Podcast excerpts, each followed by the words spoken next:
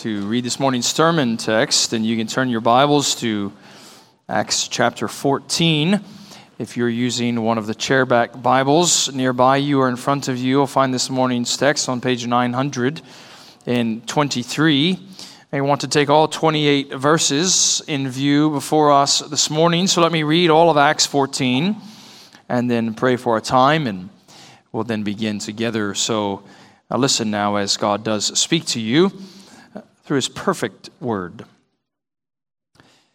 Now, at Iconium, they entered together into the Jewish synagogue and spoke in such a way that a great number of both Jews and Greeks believed. But the unbelieving Jews stirred up the Gentiles and poisoned their minds against the brothers.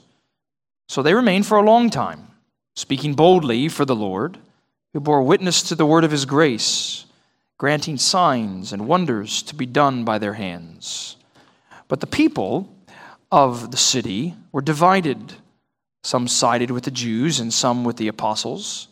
And when an attempt was made by both the Gentiles and the Jews with their rulers to mistreat them and stone them, they learned of it and fled to Lystra and Derbe, cities of Lycaonia, and they went to the surrounding country, and there they continued to the, preach the gospel.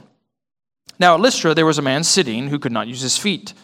He was crippled from birth and had never walked, and he listened to Paul speaking. Paul, looking intently at him, and seeing that he had the faith to be made well, said in a loud voice, Stand upright on your feet. And he sprang up and began walking. When the crowd saw what Paul had done, they lifted up their voices, saying in Lycaonian, The gods have come down to us in the likeness of men. Barnabas they called Zeus, and Paul Hermes because he was the chief speaker and the priest of Zeus, whose temple was at the entrance of the city, brought oxen and garlands to the gates and wanted to offer sacrifice with the crowds. But when the apostles, Barnabas and Paul, heard of it, they tore their garments and rushed out into the crowd, crying out, Men, why are you doing these things? We also are men of like nature with you, and we bring you good news that you should turn from these vain things to a living God who made heaven and the earth and the sea and all that is in them. In past generations, he allowed the nations to walk in their own ways, yet he did not leave himself without witness, for he did good by giving you rains from heaven and fruitful seasons, satisfying your hearts with food and gladness. And even with these words, they scarcely restrained the people from offering sacrifice to them. But Jews came from Antioch and Iconium, and having persuaded the crowds, they stoned Paul and dragged him out of the city, supposing that he was dead. But when the disciples gathered about him, he rose up and entered the city, and the next day he went with Barnabas to Derbe. And when they had preached the gospel to that city and had made many disciples, they returned to Lystra and to Iconium and to Antioch, strengthening the souls of the disciples, encouraging them to continue in the faith, and saying that through many tribulations we must enter the kingdom of God. And when they had appointed elders for them in every church with prayer and fasting, they committed them to the Lord in whom they had believed. And they passed through Pisidia and came to Pamphylia. And when they had spoken the word in Perga, they went down to Attalia. And from there they sailed to Antioch, where they had been commended to God's grace for the work that they had fulfilled. And when they arrived and gathered the church together, they declared all that God had done with them and how he had opened the door of faith to the Gentiles, and they remained no little time with the disciples. The grass withers and the flower fades, but the word of the Lord stands forever. Let's pray once again. Our Father, we ask that you would bless our hearing and study of your truth this morning, knowing that the truth is found in your Son, Jesus Christ the good news of salvation, which is even portrayed before us in this text, and that you would help us in the midst of whatever sin is crippling us, that we might stand up and walk with newness of faith and repentance this day. We pray it in Jesus' name. Amen. You may be seated.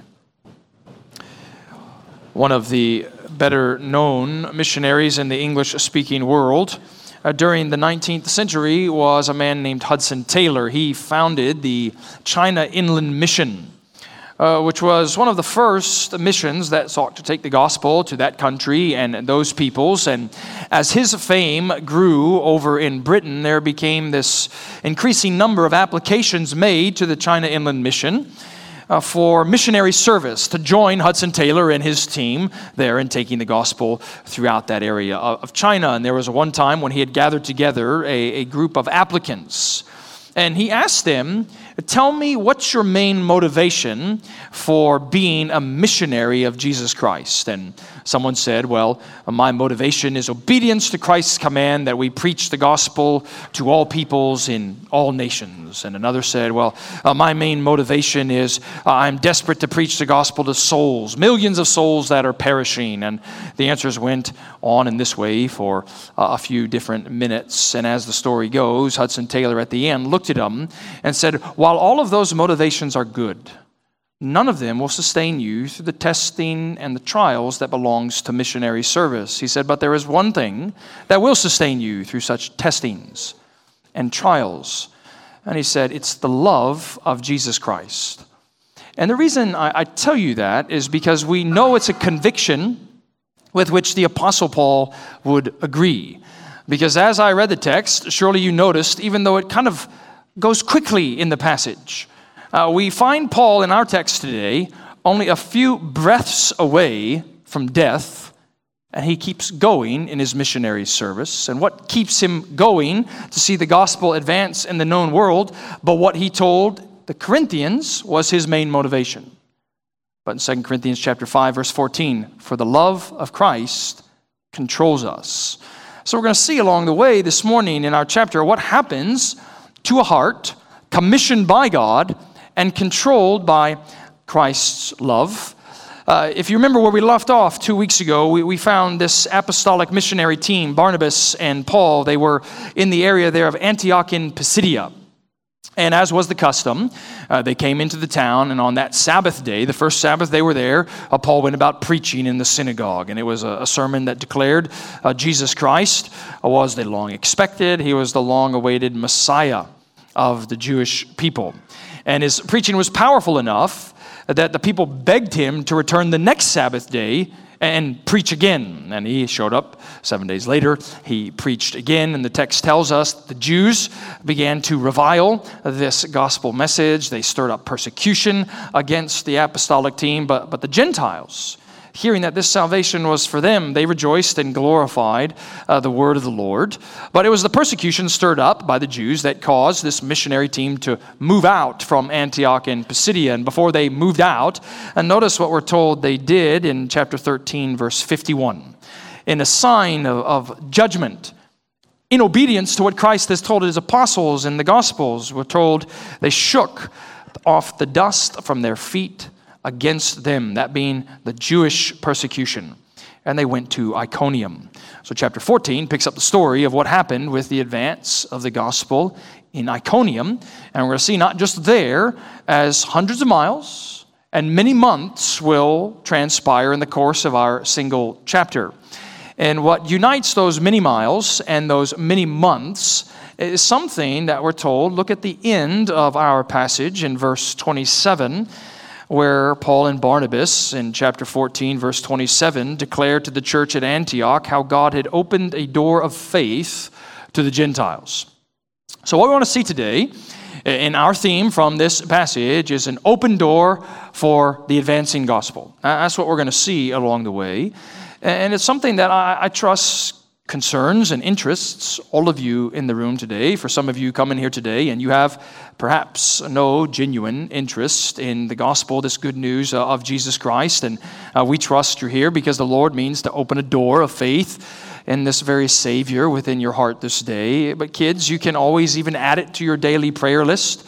Lord, open a door in my heart that the goodness and grace of Jesus Christ might advance within my soul. We want to pray, don't we, as members here at Redeemer Presbyterian Church that God would open numerous doors in our lives as a congregation, in your lives, workplaces, schools, other places where you normally find yourself throughout the week. Open doors to see the gospel advance, even as we pray, don't we? Every Sunday morning and the a Lord's Day service for open doors to come to other churches that are faithful in the area, other churches in countries uh, around the world. So, an open door for an advancing gospel. That's our main theme this morning. You're going to see four open doors given in our text. You're going to see an open door for preaching, for suffering, for encouraging, and for praising. An open door for preaching is how the text begins in chapter 14. A few years ago, I was reading the memoirs of this Church of England cleric from a long time ago. And in one of his recollections, he, he said something like this Whenever I read the book of Acts, wherever the Apostle Paul went, there was a riot or a revival. And then he said, quote, But wherever I go, they only serve me tea. and he was winsomely and humorously wondering aloud about how powerful his ministry actually was for Jesus Christ in comparison to the Apostle Paul. And uh, we've seen already, haven't we, that when, when Paul goes about preaching the gospel, when this missionary team continues their work in faithfulness, it seems true that a riot, a revival is going to break out. And many times, both actually break out. Because that's what happens. Notice they go to Iconium, verse 1. They spoke in such a way that a great number of both Jews and Greeks believed. There's the revival. Now, the riot, verse 2. But the unbelieving Jews stirred up the Gentiles and poisoned their minds against the brothers. Uh, the word there in verse 2 for unbelieving, it's a word you can properly translate as disobedient. Because what is unbelief but disobedience? To the summons of Jesus Christ in the gospel to turn from your sin and uh, trust in the Savior. Uh, you might even look at upon your own life in a certain place and think, well, I'm, I'm struggling for belief.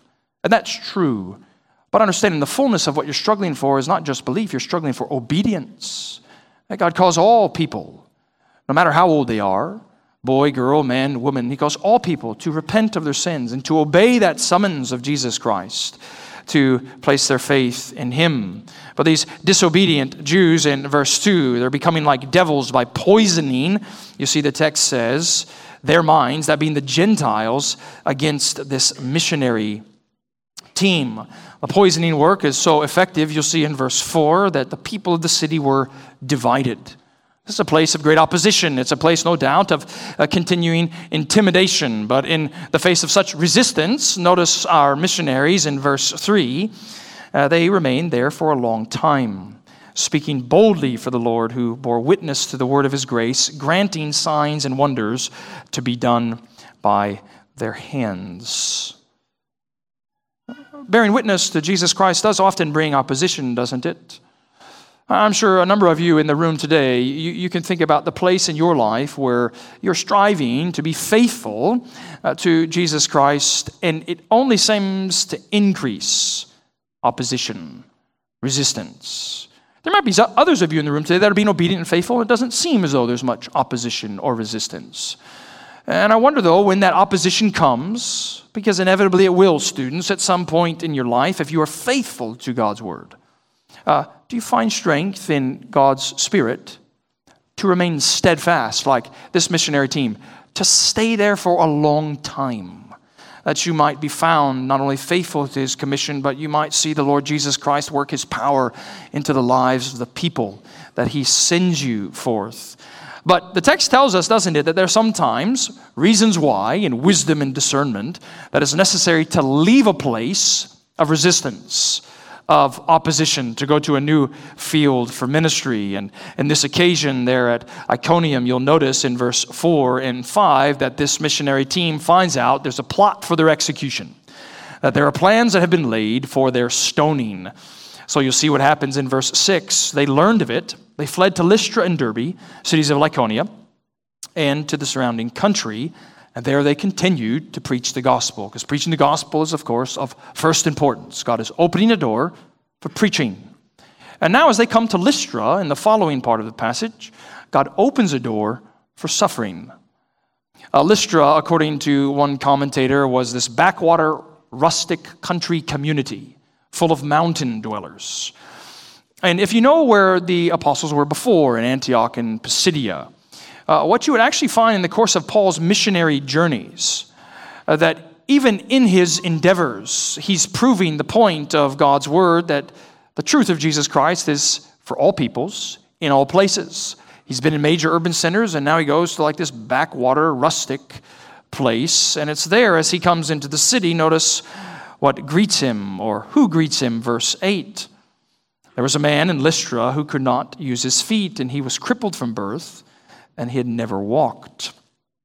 Now, kids, if, if you're familiar with the Gospels and Acts, when, when a crippled man shows up in the text, you should expect that some miraculous display of God's power is getting ready to ensue. And that's precisely what ensues. But, but notice, in many reasons, how it began. Verse 9 this man was listening to Paul speaking, looking at Paul intently, was the idea.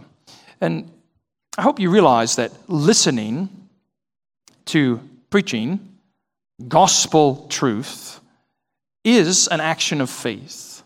We'll see in subsequent chapters, even in Acts, when Paul's preaching, that it's only the Spirit working faith in the heart that enables anyone to listen. And so Paul sees this man, he looks intently at him, he sees that this man is listening intently.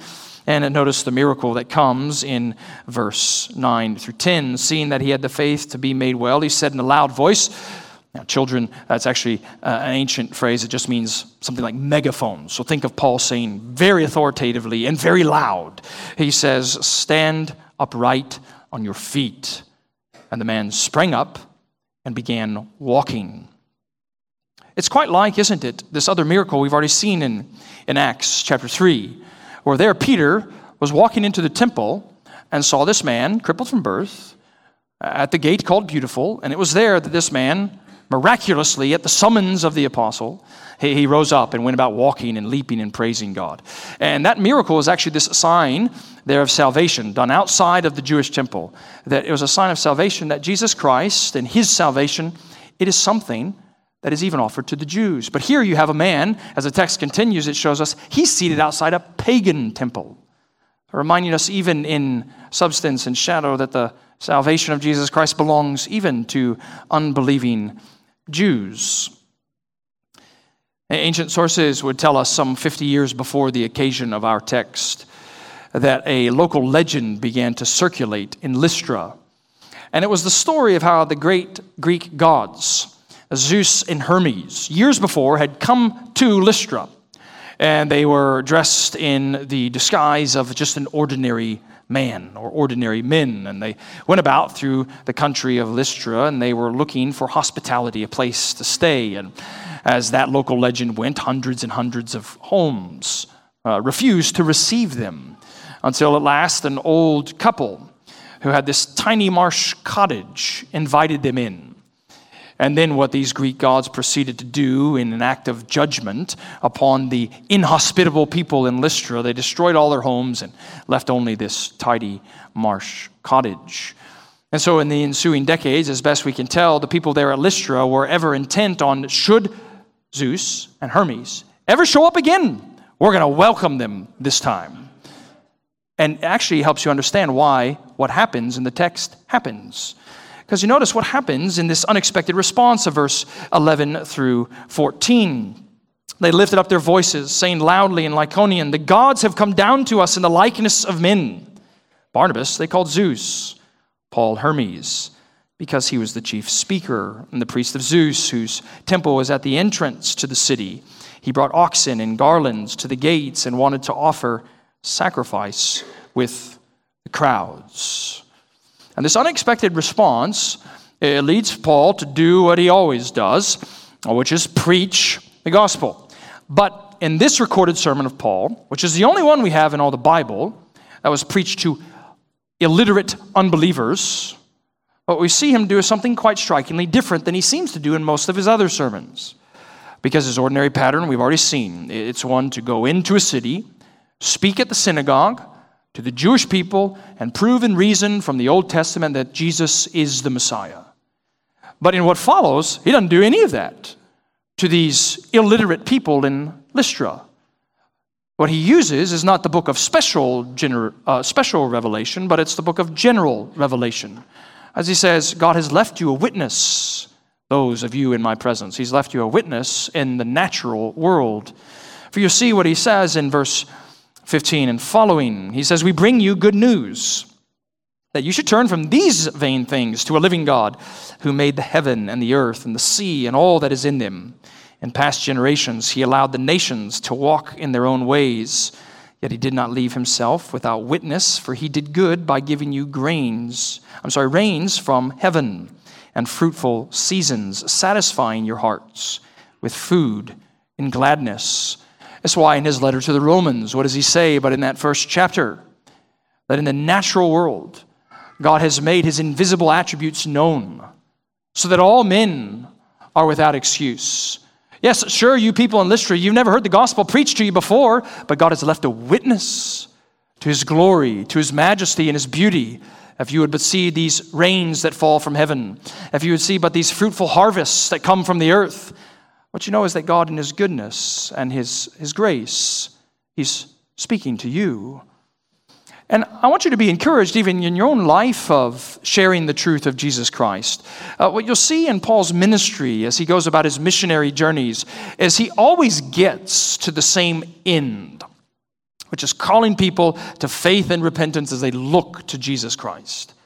But oftentimes, the way he gets there can be different according to the group to whom he speaks. With the Jews, it makes sense. He shows up in the synagogue and reasons from the Old Testament. To these unbelieving Gentiles that can't even read God's word, what does he say? You know rain falls from heaven. You know fruit comes from the ground. And you know who actually is the true living God that brings such things. Uh, his name is Yahweh, who's revealed his glory in Jesus Christ. So, in a very subtle way, but a very strong way, what Paul's doing in this simple sermon of God has left a witness in the natural world. He's completely overturning the entire religious system of the people there at Lystra at the time. And you know, don't you, that God continues to leave witnesses to his glory and majesty throughout the natural world? I mean, here in North Texas, haven't we seemingly for the entire summer of 2022 experienced nothing more than just heat in a dry drought? And then the Lord opens the heavens on Monday, doesn't he? And you might be annoyed because your plans are interrupted. You might be more like me and a little bit perturbed that now humidity will fall upon Texas in a unique way again. Or you might be thankful, children, that it's canceled a soccer practice that you don't have to go to in the evening. But how many of you, when you see the rain fall from the sky, say, Yes, I know who sent that rain? I know who alone can provide that rain that we so desperately need. Or you can perhaps think about this provision of food in a way more akin to our context today. Kids, if your parents take you to the grocery store, what you have displayed before your very eyes is aisle after aisle. Not of food that you so desperately desire for your parents to buy, as much as you have God's provision, His kindness and His goodness and grace to meet your needs. And that's what He's saying here to the people in Lystra. But it's an open door for suffering, not just an open door for preaching. Because notice verse 19 Jews came down from Antioch and Iconium, and having persuaded the crowds, they stoned Paul. Kids, I don't know if you've ever been at a like creek kind of area before playing with your friends, and maybe it's that time of year when the mosquitoes are out, and it seems like in your small group uh, friends there, the mosquitoes only love one of the people playing there uh, at the creek. And it seems like in a similar way with the religious leaders in the Jewish world of where Paul was ministering, he was kind of the object and the only object of all of their fury and hatred and reviling because they're so angry at Paul that they get up and walk these many, many miles from Antioch and Iconium to get all the way to now stone Paul.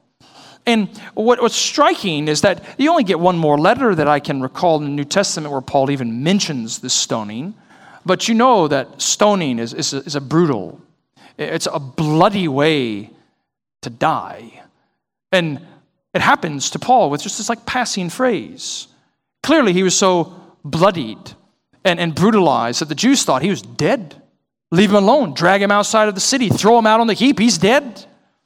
But it's almost as though there's a resurrection scene that follows. Verse 20 When the disciples gathered about him, he rose up, entered the city, and on the next day he went with Barnabas to Derbe, where he did what he always did, which preached the gospel to that city. There's an open door for preaching, there's an open door for suffering. And now, what we see in our passage as it continues is thirdly, an open door for encouraging. An open door for encouraging. Some of you may be like me when you were growing up in the church. I lived in a home and even lived in local churches or a member of local churches at the time that loved to tell all of these missionary stories from centuries past. And uh, one of the more famous ones that I can recall from my youth uh, was the story of the martyrdom of a man named Jim Elliot.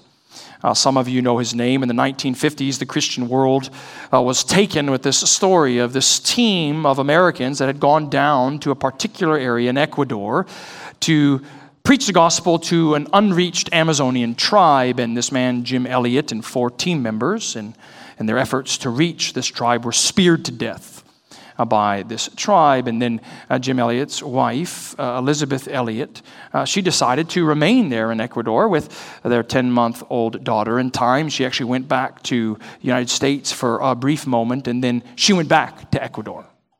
Because as she said in one of her journals, quote, I belong in the jungle. Even though friends and family couldn't understand why she would go back into this roaring lion's den of potential death.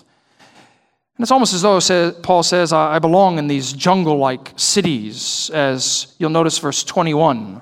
He preaches the gospel, doesn't he, in the city of Derbe, and then where does he go?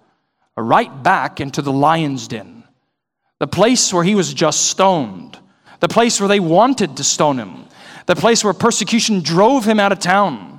He goes right back. And why does he do it? Well, there's an open door for encouraging. You'll see that in verse 22 as the word there is his purpose was to strengthen the souls of the disciples. He, he goes back to these cities. He wants to strengthen, he wants to encourage these fledgling local churches. And you'll see in verse 22 and 23, there's three simple encouragements that he offers to these young churches, encouragements that no doubt apply to still every Christian congregation today. Because you see, first of all, what we find out in verse 22 and 23 is that God's people need true theology. Look at verse 22.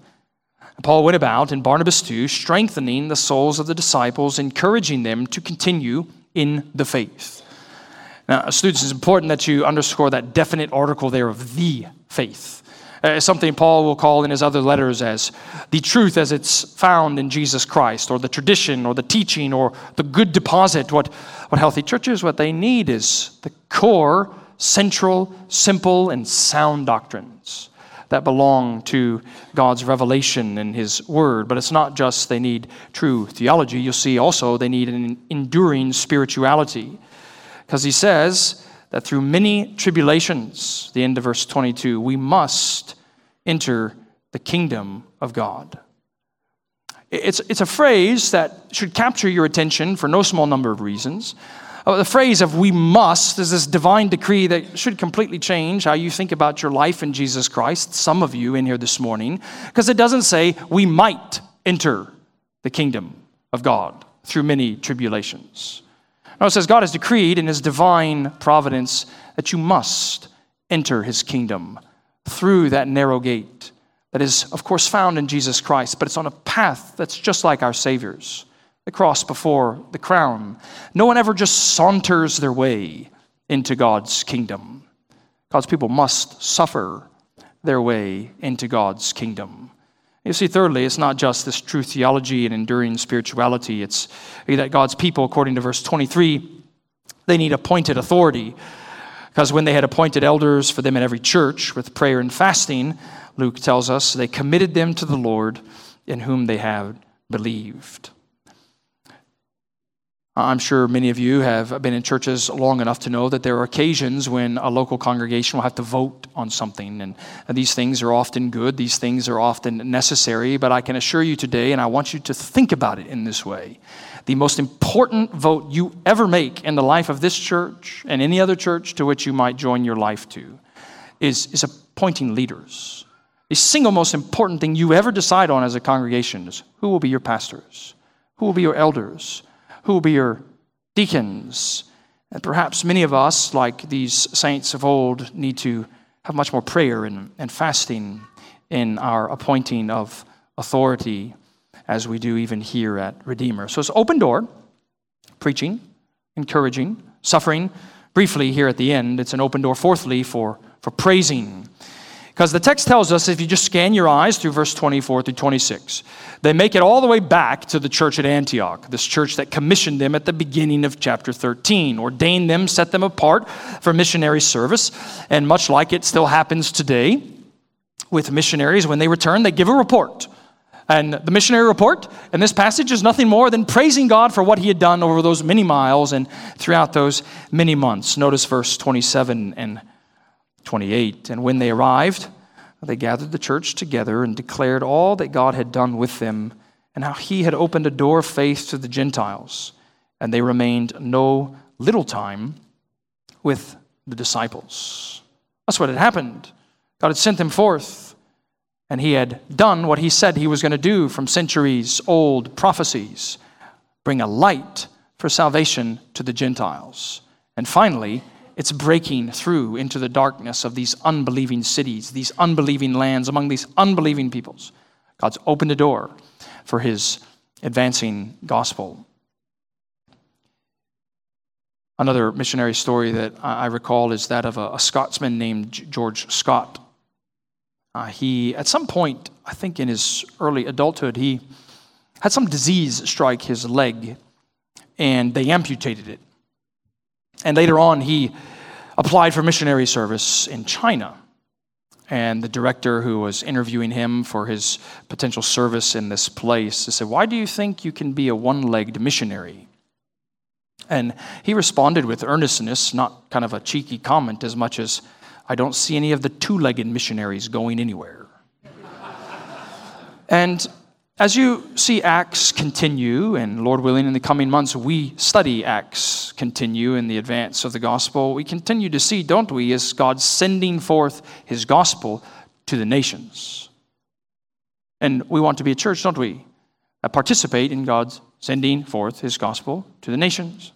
Oh, well, we do that, no doubt, as after the benediction and Lord's Day services, or you're sent out to be faithful ministers in your own place, workplace, school, even home and neighborhood.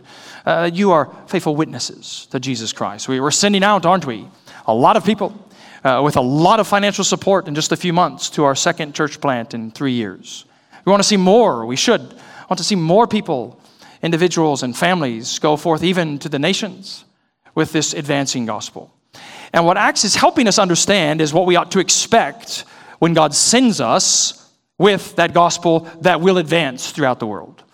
And as we begin to close, what I want to do is just take this chapter in view and, and tease out a few final uh, meditations of what we can expect when the gospel advances in us, with us, and through us. So, first of all, an advancing gospel brings the world's hostility brings the world's hostility. You'll see verse 19 once again the Jews came from Antioch and Iconium and having persuaded the crowds. Oh, what you want to see there is that uh, those people who are previously enemies in their religious convictions, well, now they're united in what? Their hatred for the preaching of Jesus Christ. When a gospel advances into communities, when the gospel advances into dark places in the world, you can rest assured that it's completely ordinary and it is quite expected that the world's hostility will come. So be not surprised if such opposition and intimidation might even come, perhaps in your own life. Number two, an advancing gospel exposes sinners' idolatry. Uh, if you go back to verse 15, you have this desire to treat Paul and Barnabas like Zeus and Hermes. And you see in verse 15 that Paul speaks out, Why are you doing these things? We are also men of like nature with you. We bring you good news that you should turn from these vain things to a living God. And the, the vain things phrase there is actually a pregnant one throughout the Old Testament. It refers to the emptiness of idolatry. That idols promise these dreams on which they can never deliver. They're just empty of comfort that they say they can confirm. And whenever the gospel advances, what do we see? But don't we? That it tends to disrupt people's idols. It exposes their idolatry. You know, kids, I'm sure at your house that you don't have like a trinket table next to your bedside full of little idols. But uh, we know the human heart is this assembly line of idols that we think will bring us true hope, true faith, and, and true meaning. And, and advancing gospel always exposes that. You'll see number three, that advancing gospel declares Christ's mercy. Declares Christ's mercy. If you go back to verse 3, it's a wonderful phrase that we're told there that these missionaries are bearing witness to the word of his grace. Because in the sweep of these two chapters, what you see in chapter 13, uh, Christ is preached as the superior Savior. Here he's preached as the superior gift. And then even later on with this people in Lystra, he's preached as the superior God. Uh, but the word of grace is the announcement that, of course, in Jesus Christ, what you receive is a gift not something you deserve, not something you earn. And kids, I, I would imagine that you enjoy receiving presents. Maybe it's on your birthday, maybe it's on a holiday, that you're eager to receive a gift. But the greatest gift, the gospel, tells us any human being can ever receive as that gift of grace and mercy that's found in Jesus Christ. And I hope today that you're not the kind of person that thinks lightly of this gift that the eternal Son of God would take on the form of a servant, that he be obedient to the point of death on the cursed cross of Calvary, that you would receive this gift, that you wouldn't reject it or revile it like so many did. It declares Christ's mercy. Fourthly, finally, an advancing gospel depends on God's sovereignty. An advancing gospel depends on God's sovereignty. You notice what happens in this missionary report. Again, verse 27 Paul and Barnabas declared that God or declared what God had done with him and how he had opened a door of faith to the Gentiles. Paul and Barnabas had done a lot over those many months, faithfully endured much over those many months, but they recognized that the appropriate way to praise God is look at what God has done over these many miles, through these many months, in us, with us, and through us, as He opened that door for the Gentiles' faith.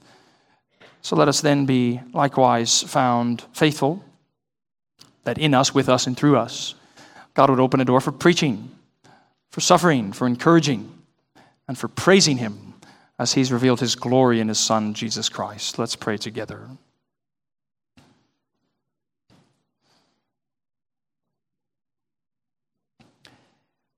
Father, we do ask that you would Open our hearts this day to that mercy that is contained in your Son, Jesus Christ, the one from whom all blessings flow.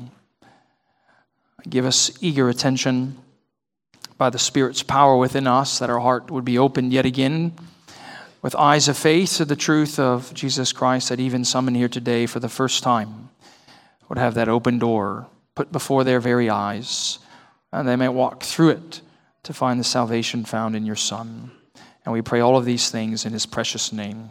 Amen.